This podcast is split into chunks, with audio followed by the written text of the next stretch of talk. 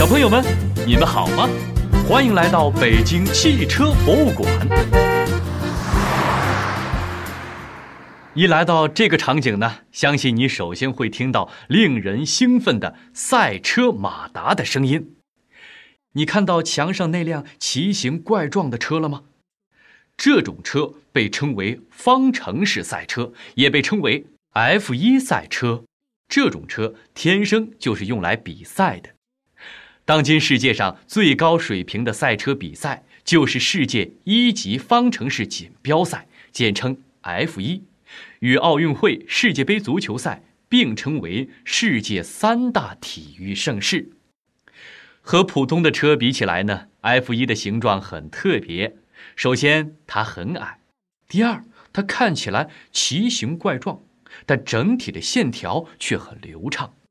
第三，它的头部、尾部和两侧都有翼。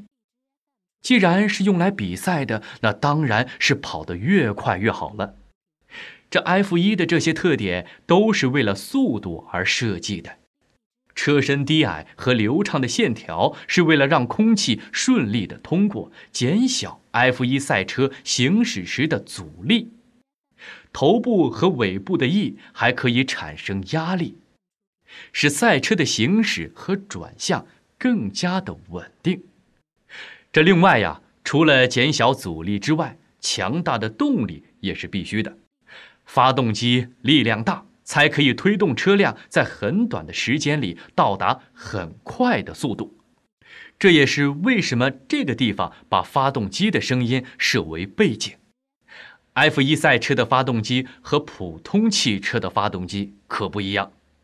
说一组简单的数字，你就知道了。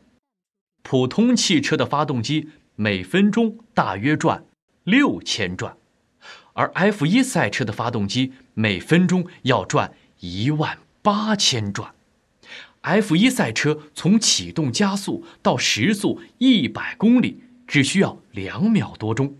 当然，力量大的结果除了速度快之外，还会很耗油。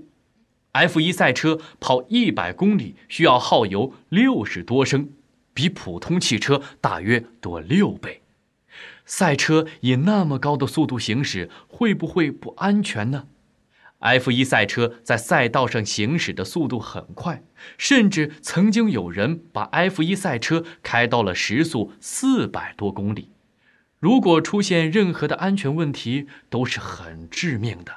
因此，赛车上也有很多保障车手安全的设施，比如车头装有减轻碰撞的装置，车手的头盔也是特制的，非常坚固而且分量轻，即使被坦克压过去，还可以保持不变形。这赛车活动呀，最讲究争分夺秒，赛场上的每个环节都紧张而又高效。